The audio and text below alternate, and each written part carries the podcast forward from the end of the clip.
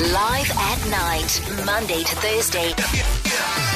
Put your hands together. 6 to 10 on 5FM. It's live at night on 5FM. Music from Blackpink teaming up with Cardi B. Bet You Wanna is the title of this one. Thank you so much for choosing us as your companion. The good news is you're just in time for Smash Sits with J Molley. Many know J Molley as the leader of the new wave, and over the last few years, he's proven that he's a force to be reckoned with. And he recently dropped a, a new album, and he gets to sit with me tonight to chat about his project journey in the music scene so far. J Molley, welcome to Live at Night. How you doing, broski? Yo, what's up, man? How you doing? I'm good. And yourself? I'm feeling good, man. Good to have you on the show. Thank you for your time, man. First thing first, let's let's start with um it's fair in love and war. Um you dropped this what two weeks ago, I think. Um and you you you the editor's note says airy takes on trap and a personal exploration of spirituality. I look at the cover art and I'm like, yo man, what is J Molley on? The snake, the doves, um, where where was he? Where was his headspace when he thought or conceptualized this album? You need to walk me through, bro. Yeah. Um. Well, it's it's a mixtape. We dropped it last week Friday. Um, mm. We wanted to drop an album at the beginning of the year, but then the whole COVID thing happened, and pretty much everyone put their albums on hold. And I put my album on hold for next year, sort of when everything's just back to normal. You know, I want to push the album with a proper way, with a proper tour, um, and go all over Africa really. So we just did the tape to sort of give fans everything, like just some music, you know, the whole thing. And then the whole concept around it was sort of just, just, just the idea of, of love and war, the two extremes of like emotions between love and hate, you know. Um, it's the extreme of the two sides, of the two of the two big sides. And it seems to be something that's inherent to nature and inherent to like the human condition just in general, you know, life is, is sort of at war with itself um, in, in every aspect. You know, the humans are at war with themselves, nature is at war with themselves, evolution is at war with themselves, it's sort of like better itself and go somewhere, but doesn't even know where it's going, doesn't even know what it wants to achieve. Mm-hmm. And we're caught up in this, this love and war that we can't change. It's inevitable to our conditions. It's what we go through. It's something that we have to accept, sort of, you know. Um, Mm. Something we learn to accept, something that we see that is going to happen regardless of how we want life to go. And we all have our own perspectives on how life should be in our own religions and our own views. But regardless of all those things, things still happen. Life still shows us the reality of how, how harsh it is, you know. And it's just at the end of the day, all is fair in love and war. It's all you're left to say once life does what it has to do with you, you know what I'm saying? So, Broski, have you always been connected with your spirituality? Um, and if not, when did that moment happen for you? Um, no, I actually was always a very spiritual person up until this year. Um, I know the tape does say uh, journey with spirituality. It's, I sort of just say that because, well, I, I didn't come up with that, that explanation actually, but mm-hmm. that's sort of just the way people can understand it. You know, it was a spiritual journey, but it it resulted in something much different. I I saw that the spirit and everything wasn't separate from from from the physical matter that I am, the, the, the human that I am. You know, I used to believe that there was a spiritual side to everything and to, towards humans and blah blah. But mm. I saw it to be the same thing that there wasn't. It wasn't really there. So I don't. I wouldn't say that I'm in touch with it anymore, but it definitely was something that I used to be in touch with.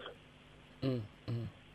Now let's talk about your love for hip hop, bro. Um, I don't, I don't even know if you'd remember this. I met you back in the day, like I think it was probably 20, 2017. Um, out at some launch uh, on on on Jan Smuts. Uh, there was a clothing store. I just forget the name. I can't think of it now.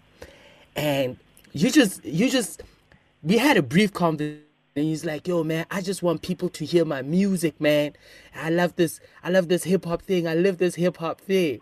What has what has the journey been like for you and hip hop, and how that relates with your peers and your family and everything around you? Um, well, I've always been involved in hip hop my whole life. I've always been just surrounded by it. I've always been surrounded by the culture. So it's it's a part of me, you know. I feel like it's definitely a part of me. I feel like I definitely contribute towards it and everything. Um, I don't know, but I, I love hip hop, you know. I always have, and I always will. Yeah. It's always like taken over me whenever I've heard it. It's always become my favorite genre, or really like you know, consume music. So my whole journey's been great, you know. I've just been right. trying to take this hip hop sound and incorporate it with so many different things, and then take my take like the stuff I used to listen to as a kid and the stuff I know from back then, and the classical stuff and the classic rock and all the old stuff I know, and try to incorporate it with that, just so I can have like a new sound, but it still has a very nostalgic element towards it, you know. Mhm, mhm. We're definitely hearing it uh, in in this tape, man. I was checking it out early uh, earlier on today, and I was like, the musicality on it is is is, is really dope. I I I gotta big it up. Now here's a record that's really doing well. Agna Stress teaming up with Costa Titch and Younger Chief. You gotta talk to me about the process, how the collaboration came about. Did the beat come first? Uh, did the hook come first? And and the synergy between the three of you guys. Um, it actually came about while I was in Swaziland this year. I was I was in Swaziland for about four months during the lockdown when it just started. I was sort of trapped there. So I was trying to finish this tape. I was trying to like hit people up because I thought, you know, lockdown this is the best time to like take advantage of the fact that everyone's at home and everyone's on their phones, you know. So I hit up Costa. I sent him a song that I wanted him on. And we just thought like, okay, this is dope, but we could do something way more trendy, something way more commercial, mainstream, a hit, you know, a single of the tape. So he sent me the chorus of Agnes Stress with the beat, everything. I liked it. I laid my verse on the same day, I think. And then I sent it to Younger the next day because I just thought his voice would sound perfect on it. And then he literally sent me the verse back in two hours. So the song was like literally done in a day. Um, but obviously we just held on to it um, for the release of the tape and everything. who who gave you the title leader of the new wave outside of the EP? You know, because it seems like wherever you go and you get introduced, they say the leader of the new wave. Uh, that was actually a self-proclaimed title at at the beginning. Um, I thought that that's what you got to do. You know, that's what Kanye West does, and that's how it works for him so well. Like, you got to convince people, not convince them, but just tell them who you are, because people won't give you the benefit of the doubt. So I just felt like I wasn't getting credit for that whole side of it, and it was a very self-proclaimed title. But I mean, I think I live up to it, and everyone calls it calls me that. You know, they agree. So yeah. Um, back in 2016, when you were releasing music for for the cloud, um, did you think you'd see yourself where you are in, in 2018, 2019? Um, you know, when I first did it and I first dropped my my first single, I didn't because it was just like the fun.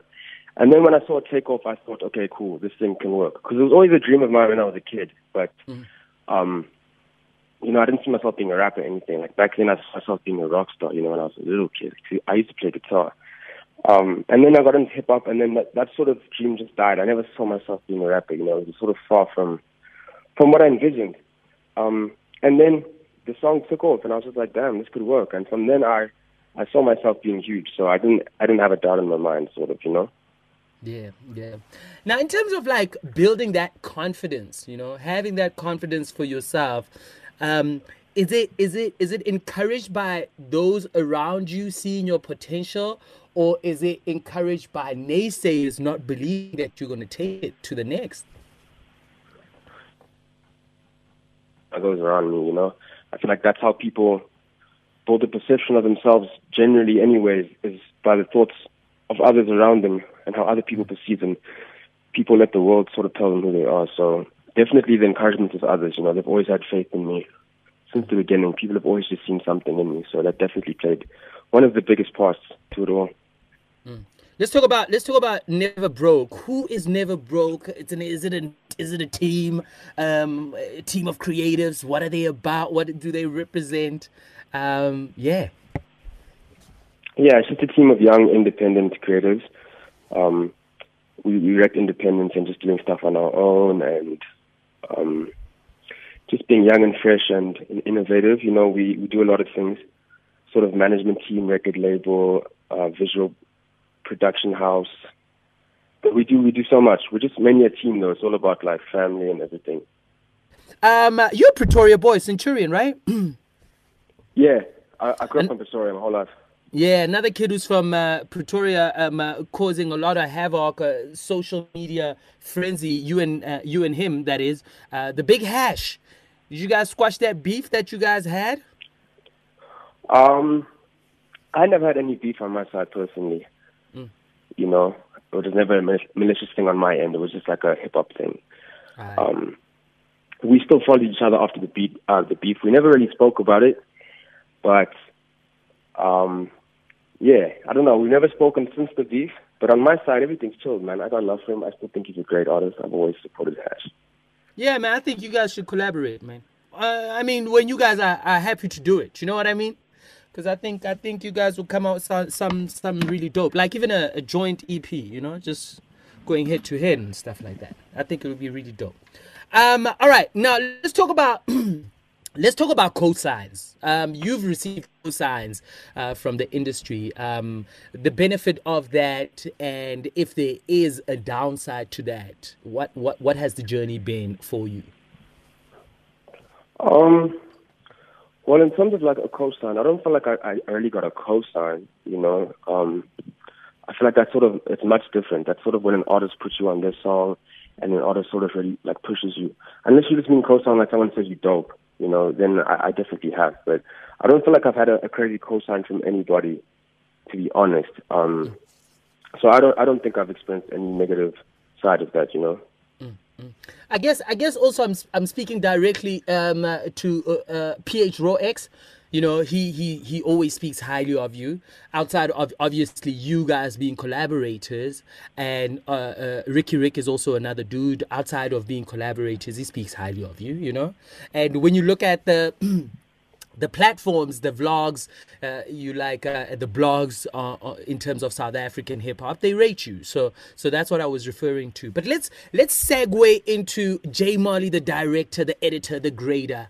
Um, how did that about, and and when did you like?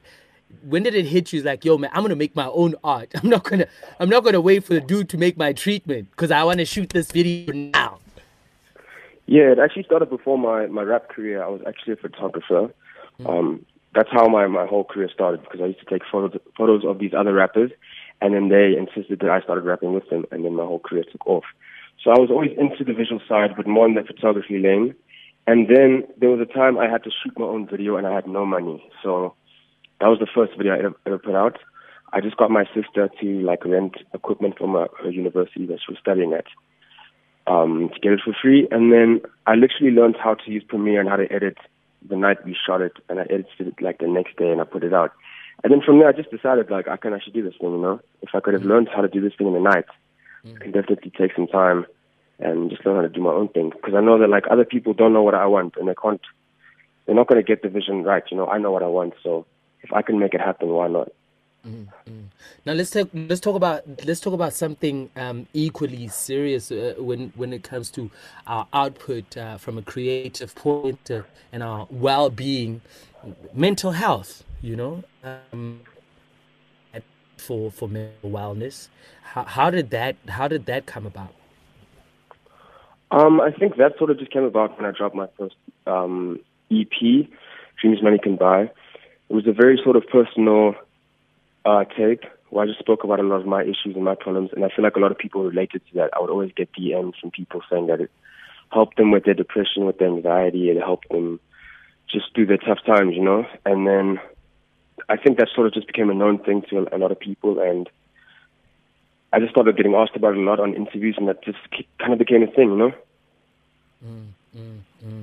That's really dope, man. Big shout out to you for taking it further, and and also I think penning your your personal experience takes a lot, and putting it out in the public uh, to consume it is also another conversation altogether. Now let's talk about what the future looks like for J Molley, man. Um, what what what can we expect from you? Man, I'm trying to travel the world, you know, in terms of the, the long future. I'm trying to get out of South Africa. I'm trying to go to Africa, from there conquer the States, Europe. Um, I'm just waiting for Corona to sort of be done, be done for. In terms of, you know, short term, I'm dropping an album soon, next year. That's the thing we're, we're working on and leading up to, just trying to get all the the features and all the all the music done and the whole concept and everything, and then I'm going to start rolling that out. Um, that's going to be the big thing to look for. But yeah, other than that, just like world domination, just taking this thing bigger. Oh, last but not least, I gotta talk about love, man. Who's got heart right now, man? Who's got my heart? yeah, who did you give your heart to, bro? Ah, uh, this other actress. This other actress. Hey, yeah. J- hey, J Molley is on is in a league of his own, guys. Did you hear that? An actress. now we're shooting movies. yeah, we're shooting movies now. J Molley Broski, I appreciate you. Before I let you go, we got to talk about this record where you team up with um, Riky Rick and Frank Casino on camera. I saw the visuals, yeah, and I just could not help but think to myself, damn, Frank Casino is cool. yeah, damn, this drip is crazy. When he pulled up, I was like, hey, too much. Frank Casino is one of my biggest like um SA fashion inspirations. You know, whenever people ask me who I rate in South Africa, I always say Riky Rick, Frank Casino, and then I gotta say myself just because uh-huh. gotta put yourself on. You know. Uh-huh. Uh-huh. And and what what is what is the song? What's the song all about for those who don't know on camera? Um, I don't even know. I think it's it's quite a it's quite a what's the word? Um, original chorus. I don't think it's similar to, to many other songs, which is what I like about it. Uh-huh. I was just sort of speaking about my life. It was about the time I was in Cape Town last year, uh-huh. living it up.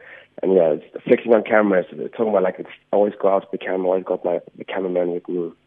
Yeah. Just like recording my life, you know. Yeah, man. J Molley, I appreciate you from photographer behind the lens to be the main dude in front of the lens taking the globe by storm through his music. I appreciate you, man. Keep on keeping on. Keep that head on your shoulders. I see big things happening for you. And you know what's really dope? You speaking your truth. Stay speaking your truth, bro, bro. For sure. Thank you so much for having me on the show, man. It's been great. Easy. J Molley, ladies and gentlemen. Uh, Live at night, Monday to Thursday. To 10 on 5FM.